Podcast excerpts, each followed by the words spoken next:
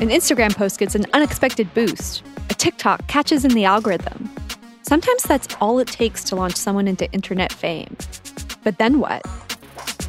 This Blew Up is a new podcast documentary that reveals how social media stardom is made. It's a different kind of fame that's not always as glamorous as it looks. From Spotify and the Ringer Podcast Network, I'm Alyssa Bereznek. You can listen to This Blew Up on Spotify or wherever you get your podcasts.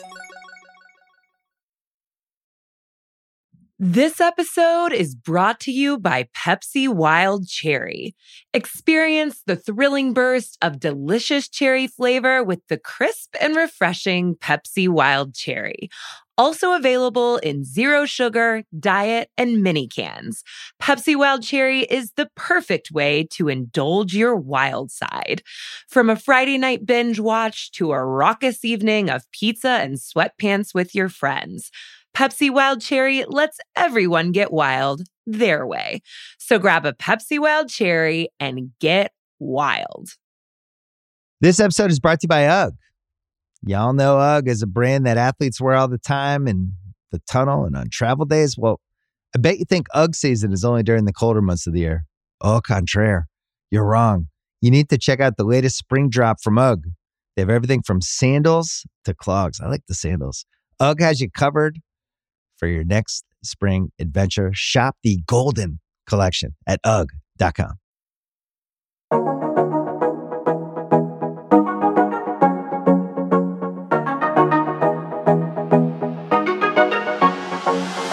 Ladies and gentlemen, welcome back to another fantastic episode of the Death, Taxes, and Bananas podcast.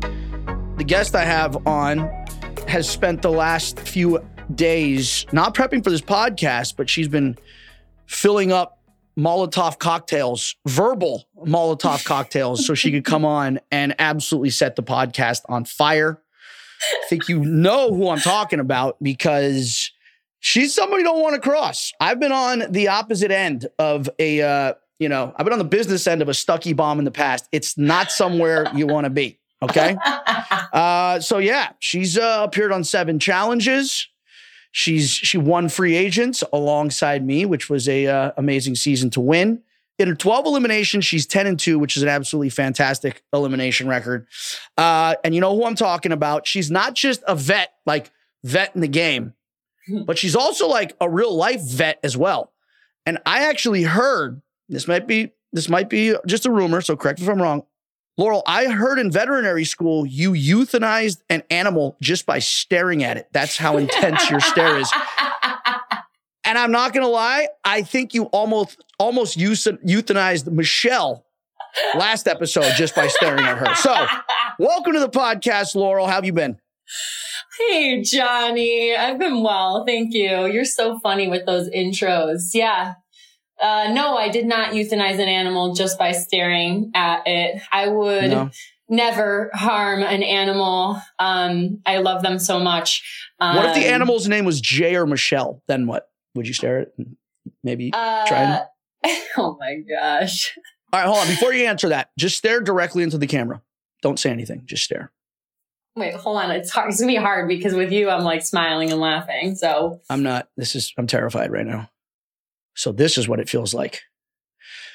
Whew, man. All right. I feel like I feel like I, Laura. I will say though, you have the ability just by a look, and I'm and I'm not gonna lie because I have in the past been.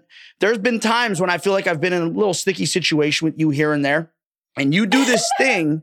You have the ability to do this thing when I'm talking to you, all right, and if you know that what the person's saying is complete bullshit, you do this thing where you kind of wrinkle your your your you like you wrinkle your eyebrow a little bit, like and kind of turn your head like you're confused by what they're saying.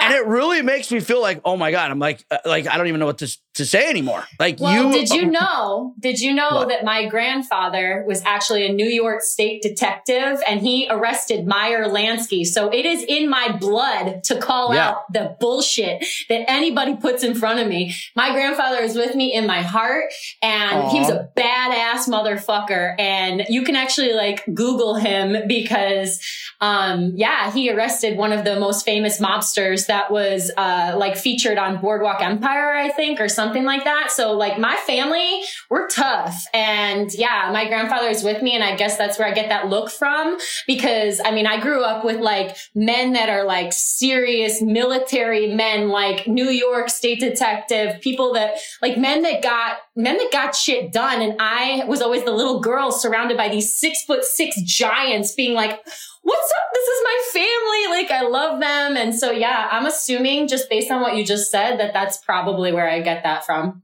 So the apple did not fall far from the from the Stucky tree. No, except for I'm a female. All of them are male, but I'm them in female form. Oh, you don't say. Thanks for clarifying. You're welcome. I really appreciate that, Laurel. Um, all right. So, in the episode, we're going to talk obviously about Wednesday's episode, the most recent one. But in the previous episode, it was the first time that this chasm developed, I guess, or at least it was brought to the light between Michele and you. Were you aware of, of her fear that you were going to kind of go after her and and and throw and throw her in if you had the opportunity, or was this kind of like news to you? I was aware of just who Michele was. I was becoming aware of who Michele was. So Michele and I had quite a few interactions and, um, I am like more reserved when I'm getting to know somebody and I listen to them and I am tr- usually just trying to figure out who they are as a person. And Michele and I had many conversations where we like had some funny moments. Like there was one night where we were all in Jordan and Chauncey and Johnny's room, Johnny, the rookie Johnny. And, uh, we were drinking wine and she was telling me about her rock collection. And I thought like, oh my God, that's like so funny, you know, like that she loved rocks in middle school and like she like was really into like the geo stuff. And like, uh-huh. I just, I thought that was cool. Like I like when people have interesting things that they do that are different than other people people. And then, you know, a lot of times, um, I mean, obviously she still had a crush on Fessy. And so like a lot of times when mm. Fessy and I were mm. talking, um, she would come in the room and I would listen to kind of what she was talking about with Fessy. And then those were conversations that I would end up having with Fessy saying, uh, Fessy, this, this girl still likes you. You realize that you have to tell her that you're not interested in her because she is holding on to hope that you like her. And like, if you're not interested in her like that, you gotta talk to her because and then like, I, I guess I was just like surveying the scene. One thing that I didn't like about Michele um, was that one night she cornered Fessy and I saw them. I was going up the stairs to my room to go to bed and I saw her and it was like very weird. Like Fessy was up against the wall and she was like kind of, you know, like uh, against him, like, like, uh, forward a little bit. And like with um, his hands on the wall, like arresting him, like patting him down. I'm trying to get a visual of this. Was he like facing the wall or was he facing her? He was her? standing up against the wall, like with his oh. back against the wall like this. And she was like forward at him and they were having a conversation. I thought that was weird. And mm-hmm. the next day, you know, Fessy and I talked a lot. So the next day, Fessy told me about it and he was like, yeah, she basically came up to me and said, like, I have many options for a showmance this season. And um, she was trying to get him to be in a showmance with her. And he was like, well, go ahead and put your bench warmers in, basically, because he wasn't interested in being in a showmance with her. And I just was like, that's weird, you know, because like coming from like you and me, where we're in like this old school train of thought where we came on the show basically, you know, in the real world era where they casted thousands of people to be real. Like they, they really sought us out because they knew that we were just going to be ourselves. That's so like fake to me to say to somebody, do you want to be in a showmance with me? Because not once in my entire time on television have I ever done something that I wouldn't do because it's just who I am. And I think that that is what separates the people that are like, now coming onto television because they're fake. And so like I just started to basically develop an opinion about her based on what I was thinking and maybe she could feel that, but like I never had anything against her. I never had any, I never had any like you know, first of all, I wasn't winning challenges, so it's not like I was going to send her in. It's, it's just, it's, it was just like a, a weird dynamic. You're telling me, let me get this straight. You're telling me that there are people, the newer age, the newer generation of challengers. You mean you you mean to tell me that they're coming on and they're being extra just for camera time and they're not being authentic versions of themselves? Because I find that very difficult to believe. Well, obviously you're joking because I'm being that, sarcastic. Yeah, yes, I mean yeah. I've, I've never seen it. It's never been so blatantly obvious as it is on this season, and we will get to that. Before we get to that, though, I want to touch on something. Just want to revisit something you just touched on there. So, are you saying that maybe? So Michele, obviously, her justification for sending you in was she, nothing. She had no justification. She was trying to say that you were the one. She felt like you were the one that was, resp- was responsible for throwing her in. She felt like you were going to retaliate. But do you think all of this is just a smokescreen because you were getting a little too close to the object of her affection, the one they call the, the decision maker, Messy Fessy? the decision so, you know, I really am not going to speculate on that. Uh, but what I will say is that, um, she, I think that she's just not telling the truth. There's something that she's not telling the truth about and it is blatantly obvious. And she, and, and I said this in the episode too, like there, the truth is not is not out. And so whatever that is going on within Michele, she needs to figure that out because she's really causing some serious damage, especially like for the future of her game in this show. And so, yeah. So, that- so, so Jay and Michele are both from Survivor, right? Do you think that they were trying to like play a survivor game in the challenge house? Because that's what it appeared to me. Because what was so funny, and this is what I got from them, we threw them in obviously early on. Nany and I came in and we won the first, you know, obviously we didn't really know who, but it was very obvious who was working together. And it was, you know, all the new guys, Jay and Michele, Johnny and Raven, Horacio and Olivia.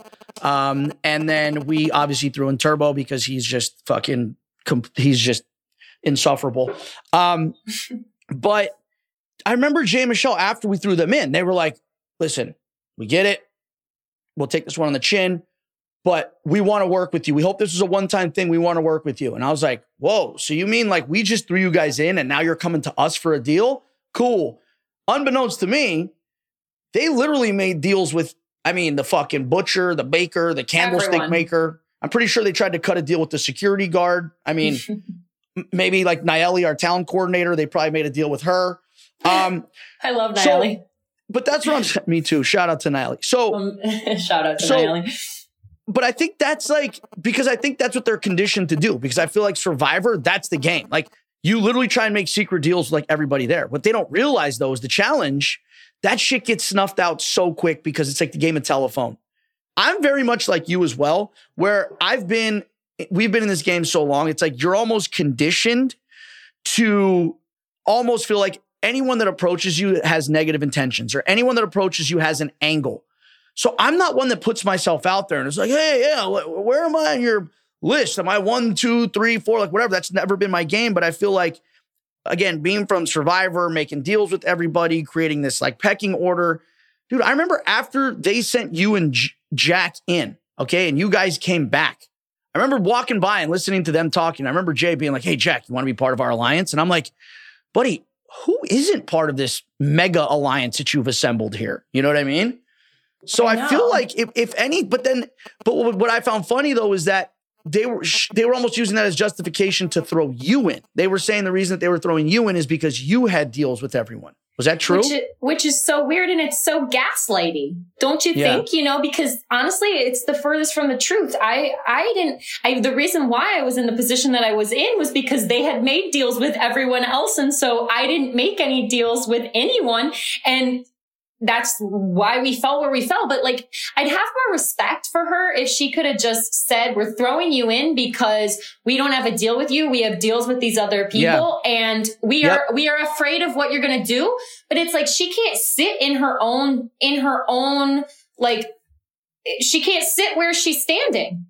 Do you Yeah. know what I'm saying? Like she Yeah. she can't face it. And so I don't have any respect for that. And I never will have any respect for that. If you can't own up to what you're doing and then you're lying about it to everybody, that's going to catch up to you. And so that's like you know, that's what got revealed to me and that got revealed over time. Do you know what I'm saying? Like I was, I was friendly with Michele for a very long period of time and I thought that she seemed sweet and nice. But then what, what you come to find out is that she's not sweet and nice. She's very conniving. She's very manipulative and she uses tears in order to try and get people to like come onto her side. And yeah, I can't be manipulated in that way. And it's just coming to light that like, that is exactly what she's doing and you can't hide from that. So to me, it's like, why even lie? You know, why lie? You know, like the, the, the saying goes, the ends justify the means. So it's almost like you're going to do something first, then you're going to justify after why you did it. I feel like they needed a person, they needed a name to go in, right? And I feel like they, and your argument to her after was, but we're not winning. Why are you throwing us in? I think that is why, that was the reason why they Ah, threw yeah, you yeah, in. Yeah, yeah, yeah, yeah. But instead of just saying that, like you said, and being Right. honest, which I feel like would have been the way to go. Listen, we don't see you guys as a threat. You got to win in this game. You got to to to to protect people. Instead, though, they tried to come up with like this.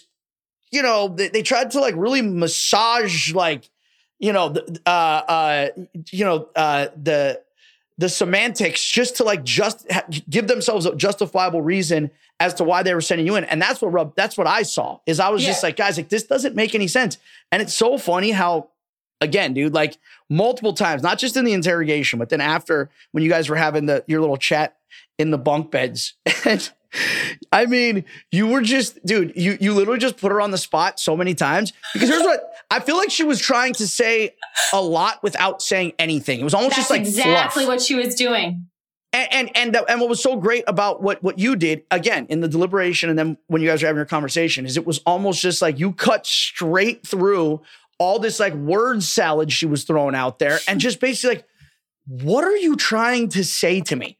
Just what are you trying to say? And then Mhm. that's when she didn't know what that's when she got up and left because it really was like she was trying to like come up with an excuse and justify something that was kind of unjustifiable She was trying to put it on me. And it's like, you're the one that's in power here. Why? Like, this is not, this is not my conversation to lead. What do you want? If you want a deal, let's talk about it. If you want, you know, like, it's not, you threw me in. It's not my responsibility now to come to you and tell you what to do. You have the power. And to me, it's like, quintessential somebody who should doesn't deserve power. Like I personally believe that Jay and Michele don't deserve power because they don't know what to do with it. And also the thing that bothered me is she sat at my bed and then started crying. They didn't show it on the episode, but then then she started crying and saying, "Do you understand how hard this is for me? Do you understand how?" And it's like Bitch, I would easily sit in your position and throw you in and not give a damn. So whatever you're doing is like not working for me. Like,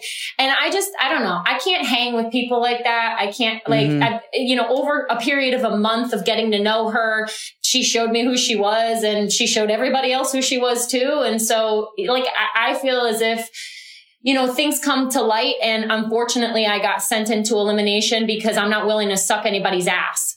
I mean, yeah, I don't think you should. You know what I think the big pro- you know what I think one of the big problems was with this season? What? I think the format, while it creates a lot of drama, disincentivized winning. And I think that me. was a Not okay, maybe me, not for Johnny. you.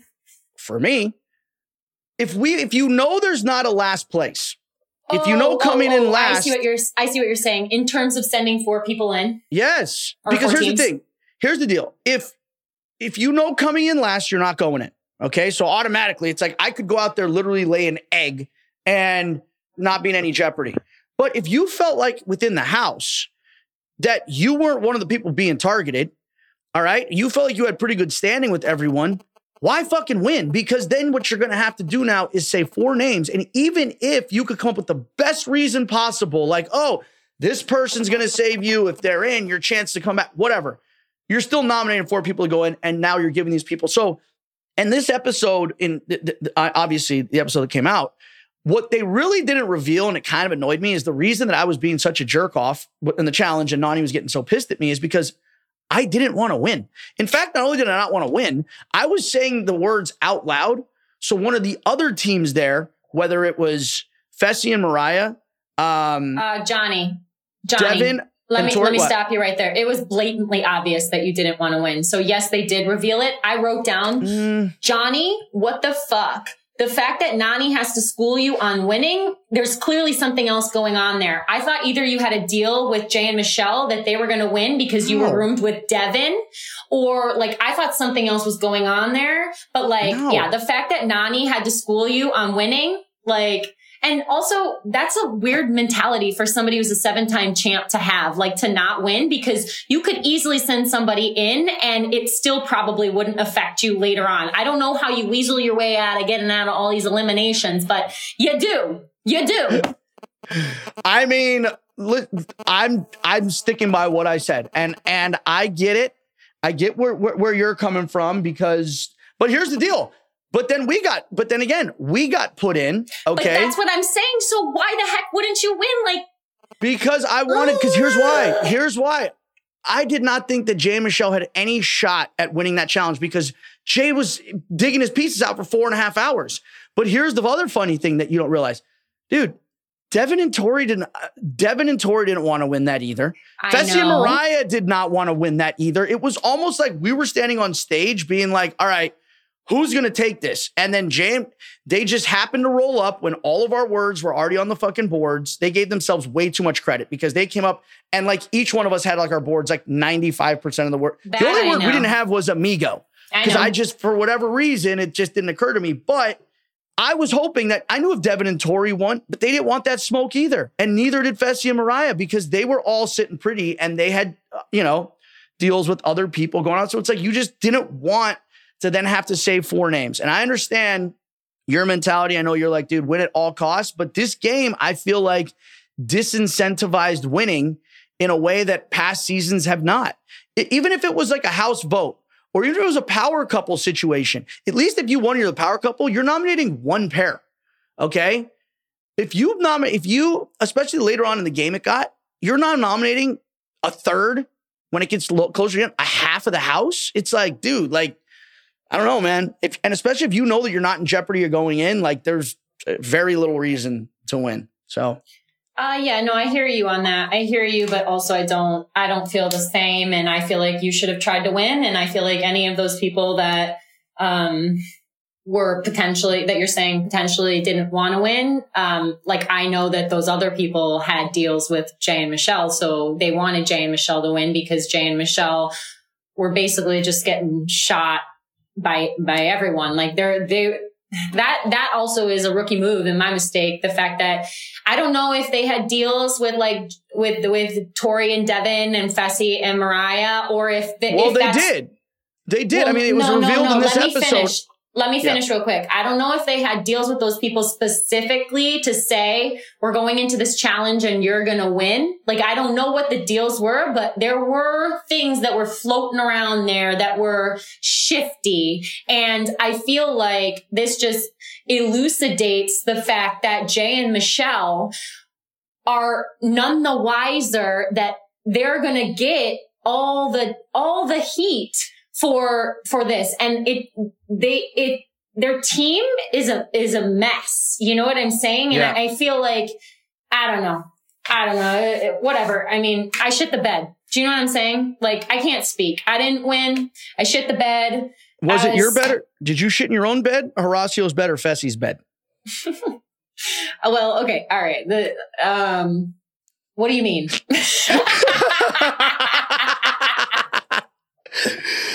Listen, whose bed you shit? You said you shit the bed, but I'm saying you were in multiple beds this episode. So I'm just I wondering whose bed, bed it was. in competition. In competition. Oh, oh, oh, oh. So you're talking figuratively, not literally. Exactly. Like the only, like, it's just, it's frustrating for somebody like me who comes to compete and comes to win and like literally do nothing. I- Like you might as well, I might as well have just not been on the season is how I see it. Like it's so Oh, weird. It's so, so, so, so, so weird. Silly. Okay, if you didn't shit in Horacio and Fessy's bed, what did you do? Uh, Well, uh, so you mean, are you talking about when Fessy and I were in, like he came into the bed that I was in? I was in Darrell's bed. I mean, he came in something. No, that's not true. Oh. Fessy and I have never kissed. Fessy and I Oh. have never, I mean, never um, hooked up or anything like Mm. that. Um, Okay. It, it, they're, they're just, Well, that bruise on your leg would say otherwise, Laurel. I mean, okay. Listen, Fessy, I think, has some sort of attraction to me. I don't know what it is. Like, there Uh-huh. definitely was like something there, like I, that I could feel that I was like, cause I have never met Fessy before. The only thing that I knew about Fessy beforehand, um, before coming into this, to this, uh, show was the, the, the stuff with Tori where Jordan and Tori broke off their engagement and then Tori had sex with Fessy and then something with Amanda. Like I knew that it was like chaotic. So that's the only thing that I knew. But like I was busy and not watching the challenge in these past years. And so I didn't really know the details. And he's a tall guy. He likes to get women's attention. And so if you don't give him attention, he tries to like get it you know Mm. so he wants Mhm. to see he wants to see which women he can get their attention so he he he flirts and he like puts you know like the feelers out there to see who responds back and like i am more of like you know like get to know somebody first before i see if i like them and so i could tell that like there was like something going on there but like it like I didn't know him. And so I can't like somebody unless I know them. And so basically what happened is that night after, um, you know, you like, and Horacio broke up. no, no, no, this was way Oh. before. So you're, cause like, okay. cause like what's not shown is the fact that like everybody in the very beginning of the season is kind of feeling each other out. Like Olivia was flirting with Jay. Um, like Jay was Jay was also flirting with like everyone. Um, Fessy was flirting with Yeah, like that was. you know what? That's one of the things that I'm really shocked they didn't. They didn't show the Olivia, Colleen, Jay love triangle because there that probably was just like- wasn't enough time. enough time. I mean, it turned Yeah. into like a big, it turned into kind of like a big deal. And like, a- according to Olivia, that was why, that's why she then kind of jumped ship and started canoodling with Nelson was because Jay was trying to play her and Colleen at the same time. Well, Jay was flirting with everyone, and that's what I didn't like about Jay. So, like, Jay was flirting with me too. And so, when I saw that Jay was flirting with everyone, I told him, You're flirting with everyone. So, it's not special. So, therefore, I don't feel anything when you are doing that because it doesn't mean anything. So, I told him that. And that, like, it was just like very weird because, you know, you're meeting all these people and you're, you're, you know, everybody's feeling each other out. And, um, and, and yeah, so, oh, what I was going to say though is like at the very beginning. So like that happened with Jay and then like, you know, everybody's kind of like doing their, their own thing. And then with Fessy and I, like I could tell like there was something like, I don't know what it was. Um, and then, so I was like feeling that out too. And then there was one night, um, at the very beginning where I slept in his bed and that's it. And like nothing happened. It was just like straight, straight cuddle sesh. You know what I'm saying? And then the next night, that's when I saw Michele corner him and talk about the showmance, like the fact that she wanted to like have a showmance with him, but then he was like, no, go put your bench warmers in. And so I thought that was lame. And then I went to him the next day and I basically said to him, like, you know, I don't want to be a part of this whole thing that you've got going on where you do this with a bunch of women. Like, I want to just be your friend. And after that, we were just friends. And so we would talk, but there was like this weird thing. He would like stick his hand in my pocket when we were out drinking and like, t- like put his hand in my butt pocket. And Whoa. Um, was he trying to steal your wallet? Was he trying to steal your wallet? You think? I didn't have a what? What do you think? wallet. I didn't have a Oh. wallet. Yeah. So what, and- what do you think he was looking for? I don't know, you, but that's what I'm saying. Like there, there was like, you know, a lot. Did of you ever stick? Did you ever stick your hand in his pocket looking for like a roll of dimes? No. Oh. No, because I was into Horacio. So like, like I know, man. You were. I'll tell you what. You were a heartbreaker this season. Okay, No, I Yeah, was was gonna not. say. I was. Listen, the Laurel and Horacio telenovela got real hot and heavy this episode. Okay, to the point where you actually had to move out because I think things were getting, I think feelings were getting, were getting real there, huh? What happened? What happened with the, uh, what happened? Laurel and Horacio sitting in a tree or a bunk bed? Well, we were roommates. Horacio and I were roommates. And so like another uh, like more information and backstory on this is so we got off the plane from the United States to Buenos Aires. And then we had to take a bus from Buenos Aires to where we were living in Pilar in Argentina. So that bus ride was like, I don't know, three, four hours long. I happened to be sitting in the front. He happened to be sitting across from me. And um, Olivia and Jack were talking. And apparently Olivia said something to Horacio. And then I asked Horacio a question. And then we talked for that entire bus ride. And then we get to the hotel and our hotel rooms were right across from each other. So like every time we would Mm. open the door for food, I would see him shirtless and like it just like, and then we get into the house and we happen to be roommates. So it's like it there it was just this it was just this natural progression of like him and I um like just Sounds like we- fate to me. no, but like Bus so ride, hotel, bunk bed. I mean, that's, th- th- there's a lot of uh, coincidences there. Isn't there? You know no, I mean? it is. Yeah. And then also like he speaks Spanish. So Spanish is technically his first language and I'm fluent in Spanish. And so there's just a lot of like connections that him and I had. And like when, when it, when I, like when we first met, it's not like I was like, oh my gosh, I really like this guy so much. It was like we we got to know each other over a month's period of time, and I just really got to like the person that he is, and I um we we have like a connection. We have a a super strong connection. And so like the the whole so, thing so why do you feel like so why do you feel like he took so long then if you guys had this open honest relationship? Why do you think it took him so long then to tell you that he had a girl back home? So I knew about, so basically he, t- I know so much about Horacio. Like he tell, he, like, I feel as if we have a very, very open, um, communication and like I knew about this girl that he was dating, but I thought she was in the past because he was Hmm. talking about it as if all of this stuff had already happened. But the one critical piece of information is that everyone was going around saying, Horacio's single, Horacio's single. And he wasn't saying, well, technically I'm single, but when I get off this show, I'm going home and I'm going to go and ask this girl to be my girlfriend. I thought that the, that the situation was just in the past. So like I knew who she was and I knew the situation and it just, he just didn't, it, he just didn't say that one critical piece of information, which is pretty critical yeah, pretty critical Yeah. yeah. So like I found that out after I found that out after kind of, you know, like we, it was almost like having a sleepover a lot of nights because our beds were like this. Obviously I said it in the thing. So we would go to sleep and talk. And like one night I happened to ask him a question. Oh, you're still like talking to that girl. Or he mentioned something like he was still talking to her. And I was like, so, but like, cause I was dating before the show too. So when someone says I was dating, like it doesn't like, yeah it doesn't yeah like it doesn't really mean it yeah exactly yeah, because I was dating too, and like I went on a date right before I came like out, and and but that is different than me saying, okay, when I get home, I'm going to continue to date that guy. Yeah, Yeah. or I have someone back home that's that that you know that means something to me.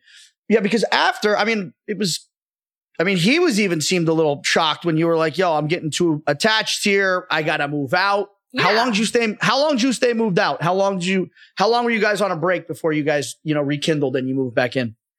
A day. That's what Mariah said. I just wanted to Yeah. I mean, it was a day. I mean, I'm like, I'm super uh polarizing in the sense that like if it's not hot it's cold if it's not on it's off so like Yeah. I, black and white people tell me that i'm very black and white person You and I, are. yeah, yeah There's and there's no gray area with you. Right. But like Zero. that, but so, uh, you know, like when I found that out, like my first instinct is just run away. You know what I'm saying? And so like I'm learning that about myself is that you don't have to necessarily like, you know, Uh, that I don't necessarily have to be that way. But yeah, I moved out that night. We didn't speak to each other the whole next day because I was trying to process how I felt about everything. And then he came to, t- he came to talk to me in my new room. We kind of talked about it. We said, all right, well, you know, we'll set some boundaries and in the sense that, cause like we had been like holding Horacio, hands. no sleeping with your shirt off anymore because I just can't handle that. Was that one of the boundaries you guys set? No, he can have his shirt off. That's not a big Because deal. Because if I slept in a room with Horacio, I would make him keep his shirt on because I might actually start asking some questions about myself. well, that's for you to uh, you know figure out. But um, Well, No. the, the best is the best is he goes. I think the best thing for Laurel and I is to take a little bit of time and have a little bit of space. And I'm like, well, buddy, good thing you're in a challenge house because there because time and space is just it, it, totally in abundance there. It's all we have. We actually have not. We have neither of. It's like you want space from somebody. I mean, it's not the right place for that because you're on top of each other constantly. yeah. So um, so so yeah. I I mean I, I get that, but we did we did like have some space from each other. The the whole next day, I got a chance to talk to Mariah. You know what I mean? Like I I was willing to to to you know move forward and try. And and especially Horacio just being just you know very very honest person. Like i know that you might say something different because you know you're saying like i don't know. I, I think i think the situation was just not ideal. And um So, we- so you wanted to, so you, so after this conversation you had with Mariah and her three eyelashes, yeah. you wanted to, what? her three eyelashes you gotta stop She might have four. Well, no, she was just leaving eyelash. It was, she was like, it literally was like Hansel and Gretel. Like she'd leave like breadcrumbs of eyelashes everywhere. I'd know exactly where Mariah was every morning. There'd be like I one know. on my, there'd be one on my toothbrush. There'd be one on my pillow, one in the kitchen. Yeah, I'd, know, I'd no. know exactly how to find her. I just followed the trail of eyelashes and then there she'd be Somebody's pot of- looking at Mariah very closely, Johnny Banana. I mean, how could I not? There's, there's, I'm just following the eye, I'm just following the trail of eyelashes. Mm, mhm, mhm. No, but what were you going to say about that conversation where her and I were talking? Well, no, because I was saying, well, I think you made some headway on the best possible solution to the predicament you found yourself in. And you decided that, listen, this Horacio thing may not be what's right for me right now, might not be the, the, the route I should go down. I need to find something more real, more stable, some with a oh, future in it. Oh, I I'm know going to go jump into bed with going. Fessy. That's not what I did. I didn't jump into bed with Fessy. He jumped into bed with me. But okay, well, you guys were like in you guys were like in adjoining beds. Like it was it was it was pretty close. He became No. your new bunkmate, sort of. I was in Darrell's bed because honestly, I'll be on. I'll be honest with you. I'll tell you exactly Okay. what happened. I felt tell like I was going to cry. What? We were having we were having a night. Everybody Mhm. was having their night. The thing with Horacio had happened. Um, we like Horacio and I had talked after that. He had apologized. He had said, let's set some boundaries. We're no longer gonna like hold hands. And I was like, okay, like I'm down for that. And then that night we did that whole telenovela thing with like, you know, it was just like stupid, you know, because people were trying to like push us together. That's the other thing. Like what they don't show is like everyone in the house, you can see when like a connection is forming and people try and push it, you know? I, I don't know. It if- was the exact opposite with me. They couldn't have fucking they couldn't have they couldn't have tried to dump more fucking salt on my situation, dude. It was like every time I turned around, I'm like, aren't you guys my friends? Could you like talk your boy up for one second? Never mind. This isn't No, about me. feel It's you. about you. I feel Go you. ahead. Well, I feel you, but also like, okay, in my situation, everybody was trying to get me and Horacio together. Like everyone was supporting it. And so like it was difficult. And so that night after we had set the boundaries and done all of that stuff, um, we did the little telenovela thing and he was flirting with me. He puts his arm around me and I'm like, Horacio, you gotta stop. You know, like we gotta have that like line because it can't like, because clearly I have feelings for you and like, and I, I want them to go away, you know, like I, I need them to go away. And so that night, after we did that little thing, I realized I'm going to get hurt over and over and over again through this. Like no matter what boundaries we set, like when I'm, when I'm with him, it's like, it's like we're, we're connected. You know what I'm saying? There's something there. So, um, so I, Fessy, so Horacio leaves that little like the, the living room where we we're in, we were doing that thing. I realized this is not going to work, even though we, we set boundaries. And Fessy comes walking in and I'm just like, Fessy was somebody that I could talk to after I said that, like, you know, we were only going to be friends at the very beginning. I, Fessy and I is had. Fessy like you're in case of emergency break glass, you know, like the red button you hit, like in case you're just like ever in need, you're like, all right, you know, that's, it's always, a, that's always an option. It's not how I think of it at all, but it he was somebody that like uh, actually not one bit. but like so I I I saw him walk in the living room and I was like, Fessy, can I talk to you? And he was walking in with Michele and he like immediately came over and was like, you know, yeah, absolutely. I bet she felt some sort of way about that. Probably, but so then um, we go like into his room to talk, and I what I really wanted to talk about was like I just didn't want to cry. I wanted to talk about something else. I I, mm-hmm. I was upset, um, hurt, and I was laying in Darrell's bed, and he was um, laying in his bed, and then obviously he could tell that I was upset, and um, and yeah, and then he got into my bed, and and it was just, it was like a, you know, he a cuddle thing. Now let me ask you this, or let me let me make this point. So and I know this from the past. I with you know I've dealt with a few ladies in, in the day, and there are certain girls that love when you're pursuing them because they they love the attention. While you're pursuing them, it's almost like they act like they don't care, right? And they kind of like give you the you know the Heisman. But then as soon as you kind of get fed up with the pursuit, you're like, this is going nowhere. As soon as you stop giving them that attention, it's like they're like, oh my God. And then that's when like they they come around. Do you and, I, and I'm just saying, and again, and I know that there are some guys that are out there like this. Do you think that maybe that was kind of a similar situation with Horacio where it's like he enjoyed having you pursue him because it was easier for him to just kind of be like, no, we're just going to keep this, you know, whatever. Like I have a girl, but whatever it was. But then as soon as you kind of like stopped and you're like, now we need to set boundaries, do you kind of feel like the dynamic changed a little bit or no? Honestly, it was so quick, Johnny. Like the the conversation about us having boundaries came from Horacio, which also is like what a what a what a guy. You know what I'm saying? Like he he's able to like face what's happening and that's what I like about him. He's able to to face what's happening. He doesn't run from it and uh you know, he he tried. He he's he's got good intentions. I'm taking I'm taking note I'm taking notes right now. Uh, have notes. good in, have good intentions.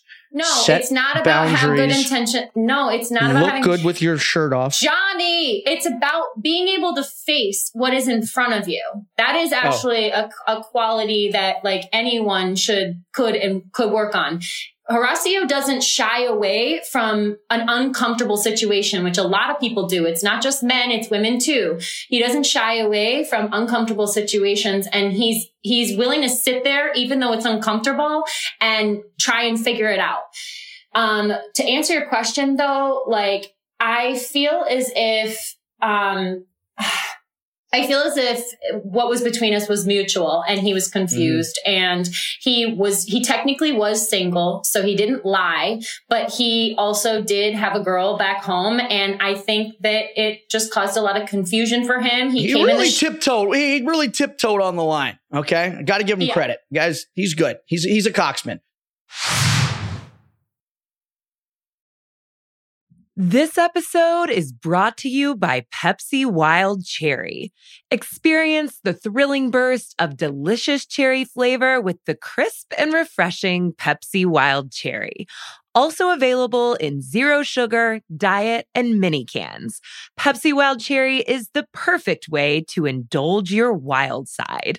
From a Friday night binge watch to a raucous evening of pizza and sweatpants with your friends.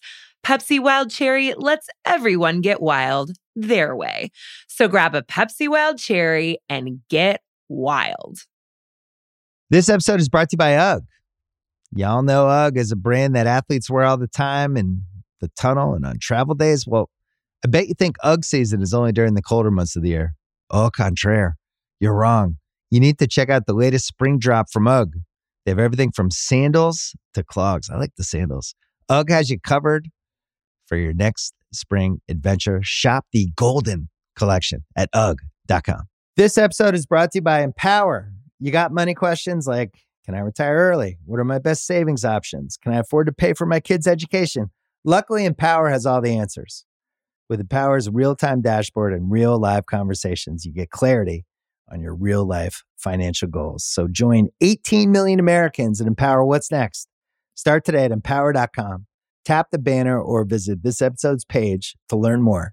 Sponsored by Empower, not an endorsement or statement of satisfaction by a client.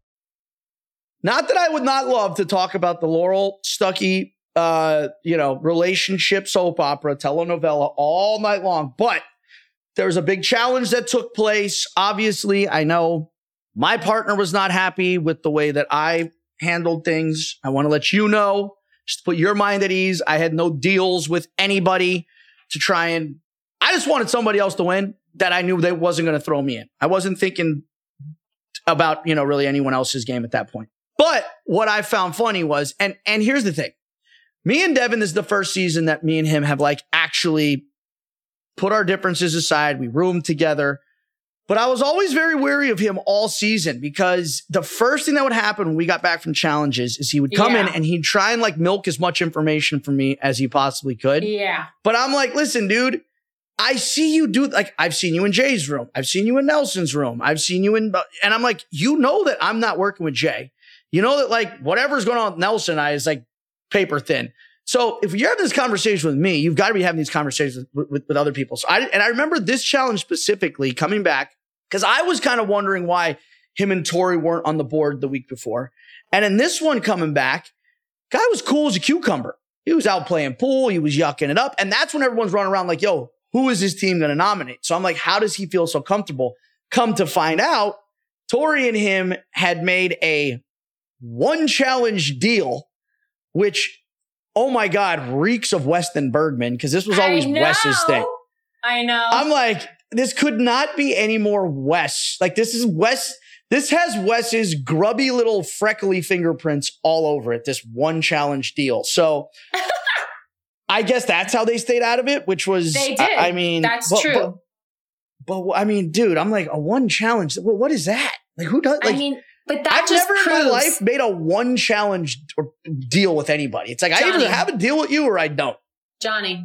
I'm listening that just proves that Jay and Michele don't know what the hell they're doing because to accept a one challenge deal is the dumbest thing I've ever heard in my entire life. Yeah. The fact that Devin got away with it is lucky, but it worked for, it worked in his favor.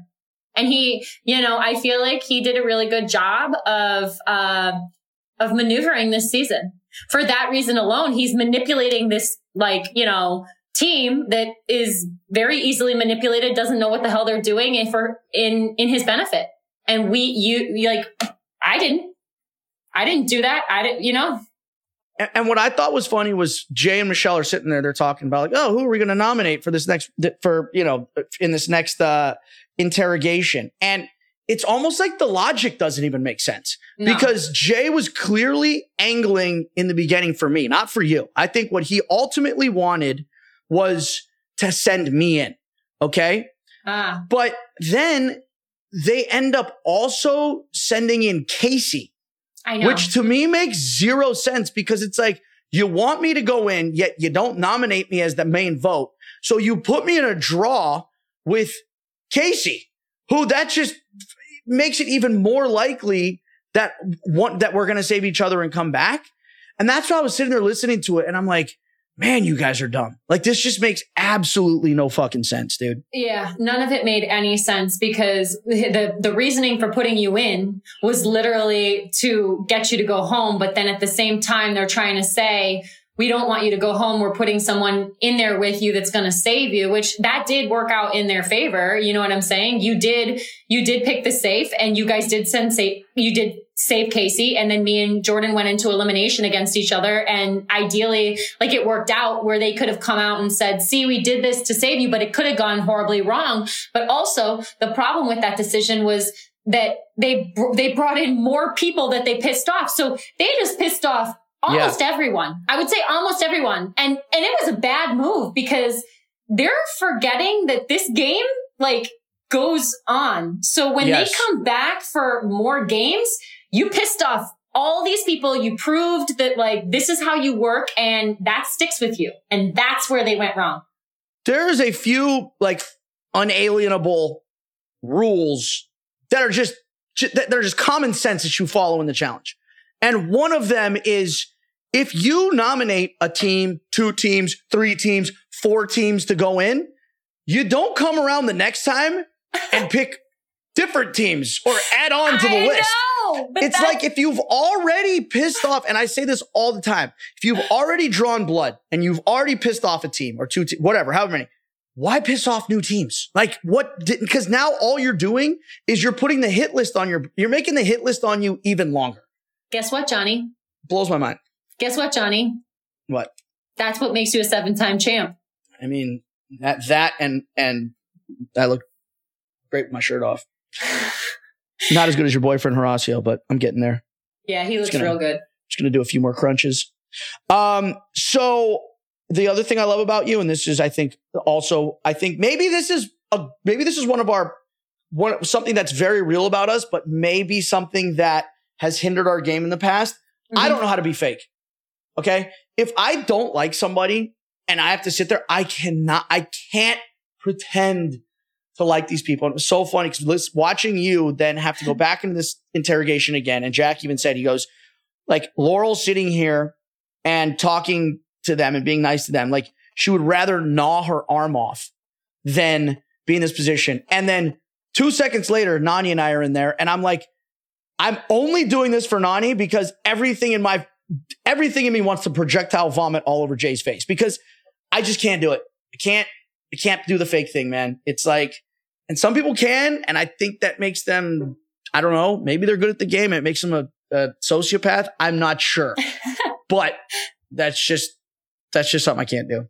Yeah, well, at that point, it was this is this is how I saw it. We were not winning challenges, so the probability of us going in literally every single week was almost at 100%. So I I felt backed into a corner to mm-hmm. have to try to maneuver out of the situation. And like, there's really like, that actually was one of my, it is one of my biggest regrets is that I, I, uh, don't regret it because honestly, Laurel, it's not, there's nothing that you could have done or said that was going to, you, you were, you were in a predicament, dude. You were in a predicament. They'd already said your name. Again, they had to nominate four people. There was no way from there on out that you weren't going to be put on that board if they won. There's just there's just no way. So it's almost better sometimes to go down.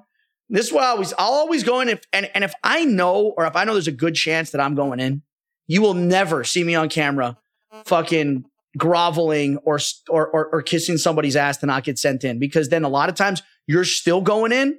Right. And they also have you kissing their ass and still sending you in. So it's like exactly. I will never give them that satisfaction. Jordan then comes in I love Jordan. Oh my God. It. Jordan, Jay, Jordan laid down the hammer. But Jay legit lies straight to his face because Jordan asked, he goes, listen, you've got to deal with Jack and Laurel. You got to, you made a deal with bananas. You made a deal with who, um, Kaycee. Or no, did you make, who were the three? It was, oh yeah, Jordan and Aneesa. You, you, you just made a deal with them five minutes before going in there. You and me. And then he's like, did you also have a deal with Kenny? And Jay straight up tells him he did not cut a deal with you. He did not cut a deal with me. And I'm literally sitting this guy like, you do realize that this is like all on camera. You do realize this is all going to come out. Like, what are you doing, man? Yeah, but again, I, I think like- that's a survivor mentality where it's like they're used to whatever they do this season. Imagine if you were on the challenge for one season and everyone that you burned and everyone that you screwed over and every decision that you make, you were never going to have to deal with these people again. Right. So many people only think about this season. And right. it's like, you got to realize the bananas, the laurels, the Nanys, the Jordans, you're going to have to deal with us for a long fucking time. Uh, yeah. And like, I mean, classic case in point, who'd he piss off? Jordan, Aneesa, me, you, Nany. Like, yeah. what are you thinking? Yeah. What are you, what are you thinking? Because yeah. all those people have memories and all of those people do the challenge and you're going to come back next season and you're just not thinking ahead. Um, the only thing that can follow up that incredible uh, interrogation situation was Michele legitimately making the worst decision of her life and walking into the kitchen when there was a pissed off Laurel and Nany sitting on the couch like two lionesses just waiting to pounce. All right. And watching her walk in and just try to talk to the two, I'm like, dude, this ain't it because I know both of you. Listen, and I know Nany well enough and I know you well enough to know when you guys are like not in a good, like when you're not in that, like, I know just by look on Nany's face when I'm like, all right, I'm just going to give you some space because I know like you're not into my antics right now. Same yeah. with you. And her walking in, it's like she should have just read the room because that was, she left there, you know, with her tail between her legs, man. Like that was, that was brutal. What was she doing? Why, why did she come in? The damage was done. Me and yeah. Nany were like, you know, having a discussion uh, b- between ourselves and she just sent both of us into elimination. She just lied to Jack. She just lied to Nany and said that she wasn't going to send her in and did. What, what was she expecting? It's like Michele has the worst timing of anyone. She comes into my room after she sends me into elimination the previous week and wants to have a conversation and like wants me to, you know, like, you know, I, I don't know what she wanted me to do. Then it does the same thing the next week with me and Nany. I mean, we were but not- Jay did but Jay did the same thing with Jack. I remember watching it right after he they had this boy band together, the Chinese takeout or whatever, and then Jay throws him in. And I remember that literally the next day, Jack was actually cutting my hair. And Jay yeah. came in a couple times and he's like, Hey man, I know I'm in the doghouse, but like, can we be boys again? And like, how much longer am I going to have to wear this dunce cap? And like, blah, blah, blah, and all this shit. And it was just like, dude, just let it go, man. Like sometimes you just have to make a decision and you just got to stick with it, dude. And there's no, and there's no going, there's no, you know, backtracking.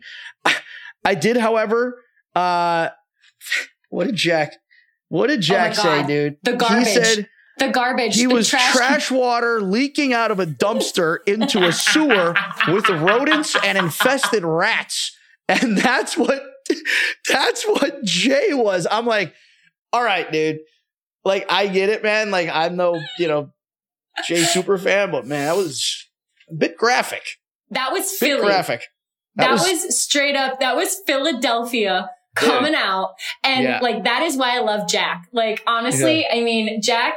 I am so happy that I brought Jack on because this is his personality to a Wait, T. did you bring every- Jack on or did you bring Jack off?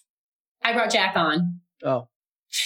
Um, and, but no, but that's why I brought him on is, and I love the fact that like people are like loving him. I even saw Wes yeah. t- like say oh. something the other day, like, Jack's I love amazing. this guy. He's yeah. so amazing. And I just, I'm so like, I don't know. It just, it's just, it's so weird to like bring someone on the show that like I, I love so much and like have people love him too. Like he's, he's amazing. That visual. Yeah. That visual. Well, I think next to that, my other favorite Jack quote of the episode was, I've never gotten over anything anyone has ever done to me. I'm like, well, Jack, that's, that's a healthy way to deal with your problems. I've never in my life ever gotten over anything anyone's ever done to me. What I he means it. is he never forgot. I get it. it. I get yeah. it. I get it. No, love me some Jack. Same. Gone too soon. Listen, both of you were gone too soon uh, that elimination, I got to say, Laurel, I'm sorry, the nomination, pulling the safe sword. I wish it wouldn't have been that way. Um, Not your fault. I know, but still, dude, like it just, it, it, A, it sucked being put in that position. And what I think a lot of people don't understand, and you know, it is a game at the end of the day. I get it. Fans are gonna be like, oh my God, what are you getting so upset about? But I feel like what some of us have, like relationships, like transcend the game. And it just sucks. It's like, all right, you get put in against someone maybe you're working with, maybe you kind of just met this season. Yeah, it sucks. You go home to them. But having to go in or having to like say someone's name or going against somebody that you know and you care about, it's like you actually have a relationship with, that is so much more difficult. Like, you know, we were in a tough spot there and, and it sucked. I'm sorry that we said so many nice things about you because apparently that is not what you needed before the elimination. So I next didn't. time, I if I have to, that. I'll say a bunch of mean shit and I'll get you all fired up. That way, you're ready to go. And we don't we don't have an emo Laurel going into the limb. Thank you. Yeah, no. Um, it just uh, sometimes it just doesn't work out. You know, like for me specifically, it's it's weird because normally it does work out. Um, and so the the the the thing that I had to like swallow and accept this season is it just it just was not for me. And it's okay though, because, you know, I brought Jack on and everybody's getting to know Jack and how amazing he is. And there's a lot I think that, that Jack will do in the future in this game in terms of just even like for his, for his self, because it's so weird. Cause like this show for me, the biggest thing that it did for me was prove to myself that I can do anything that I set my mind to. And there was a period in my life where I had a lot of doubt in myself. And that's why I came into the scene so gung ho to get it done was because what people don't know is like, they say I'm the best. They say like there's all these things that are set out there, but but what it really is is like me being headstrong. I'm not mm-hmm. I'm not the best at everything that we do.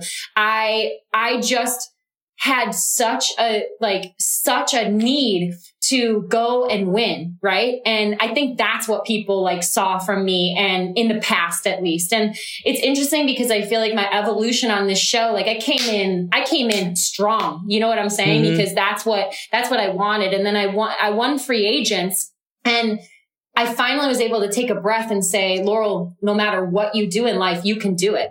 You can make yep. it happen as long as you persist, as long as you keep going, as long as you believe in yourself, and as long as you never give up. And that was the biggest takeaway that I had from being on the challenge. And I feel like Jack has those same like inner, I mean, you said we need therapy. I mean, clearly we, we, I'm you, I'm doing therapy and I'm also doing the challenge at the same time. But like, I feel like finally I'm like getting to the point where I'm letting people get to know me. Whereas before when I first came on the scene, I, I was very misunderstood because I didn't want anyone to know me. I didn't want anybody to be able to hurt me. And you know, like I was hurting a lot when I first came, came on this show.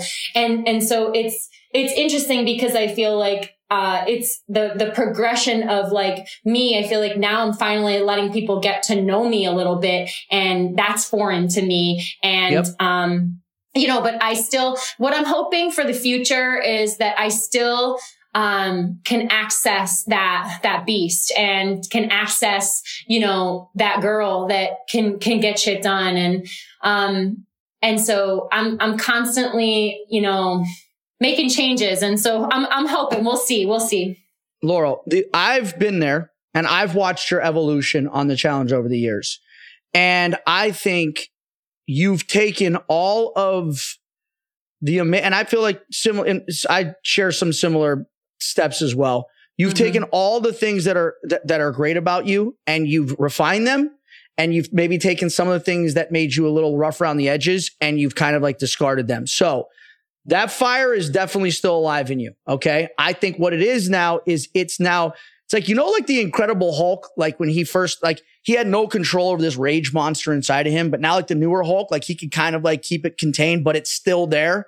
Yeah. And when he needs it, he could call on it. Like, I think that's what it is, if anything. I think before, when you first burst into the scene, I think you were, you were like the Hulk that you couldn't control. You're like this exposed nerve. And it's like yeah. now that you have again grown and you've evolved and you've and and you've learned more about yourself and you've opened yourself up and you've yeah. become more vulnerable and you've become a more well-rounded version of yourself i think that that is going to only benefit your game and don't worry dude like there's nobody out there that looks at you and it's just like oh yeah okay Laurel softened up a, a, a, little bit emotionally. Now she's not one to be feared. Like, trust me, dude. Like, you you still have so so much more to accomplish, um, and there's so much more you can accomplish. There's so much more you're gonna accomplish, and um, I'd say don't doubt yourself ever, and don't think that like what made you great and what has and what has you know turned you what you know has made you be known as like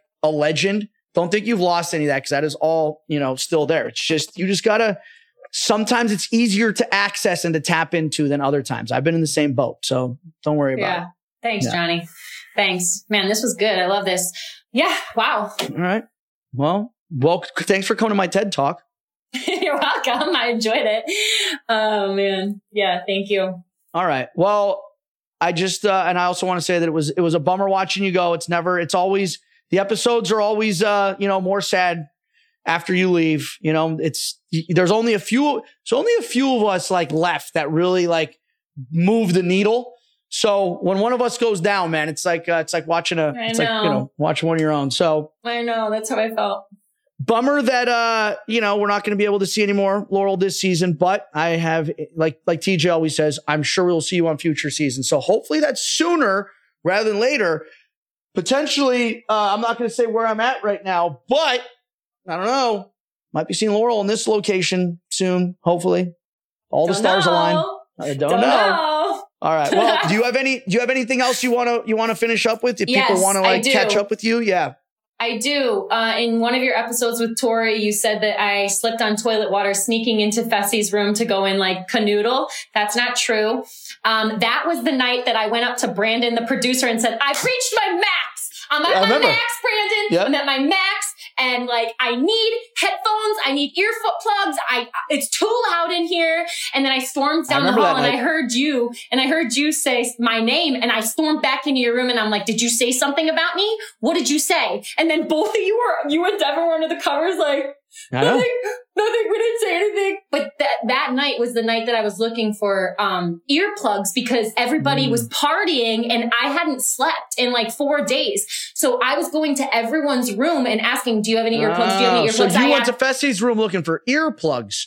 I went to everyone's room looking for earplugs. Uh, Brandon didn't have any. He said that he was going Oh. to get me some, but he didn't get me any. So I walked down and there happened to be toilet water in there and Kim actually did have earplugs. So that night I did slip on toilet water and fall Yep. into the, sh- to the, to the toilet water. But I, I was looking for That earplugs. looking. Oh, looking for a butt plug. I mean, an earplug. earplugs, earplugs, Got it. earplugs. Yes, Got it. earplugs. Yes. So that was not true. Where what Editors you said, that was not true. okay. All right. We'll, we'll not true you clarify it. We'll, Yep. clar- we'll, we'll clarify it. Laurel was not going into room to look for a snuggle. She was going in to look for earplugs. Exactly. So I left that room that night and went back to my bed. And um and yeah. All right. Well, I'm glad we got that clarified. Um, Thank What. I meant, if you have anything else to say, I meant, did you want to tell the fans they want to, if they want to, if they want to keep up with the uh, adventures of Laurel Stucky, where they can, uh, where they can follow you? Oh, just on my Instagram at Laurel Stucky.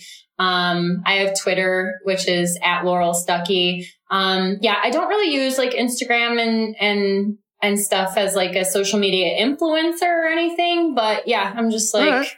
Well, I mean, listen, you know, if, if some dudes want to slide into your DMs, because I will say, looking, one did the other day. uh, you're, I mean, Laurel, whatever you're doing, keep doing it. Okay. Because, Thanks. uh, yeah. Thank you. All right. Well, Laurel, listen, it's always a pleasure. Miss having you on this season, but uh, again, I'm sure I'll see you back soon. Uh, and yeah, can't wait to, uh, can't wait to see, you know, what we accomplish here next. So that being said, thanks for stopping by the Death Taxes and Bananas podcast, where the tea flows like wine. It did tonight. And my guests instinctively flock like the salmon of Capistrano. I'm Oprah and I love you.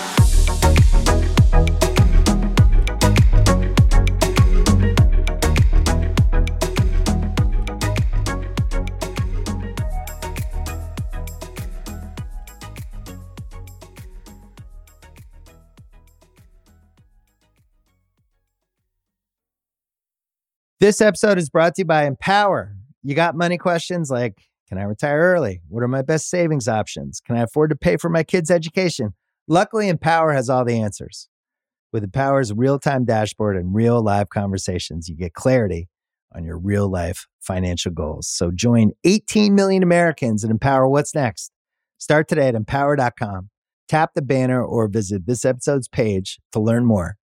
Sponsored by Empower, not an endorsement or a statement of satisfaction by a client.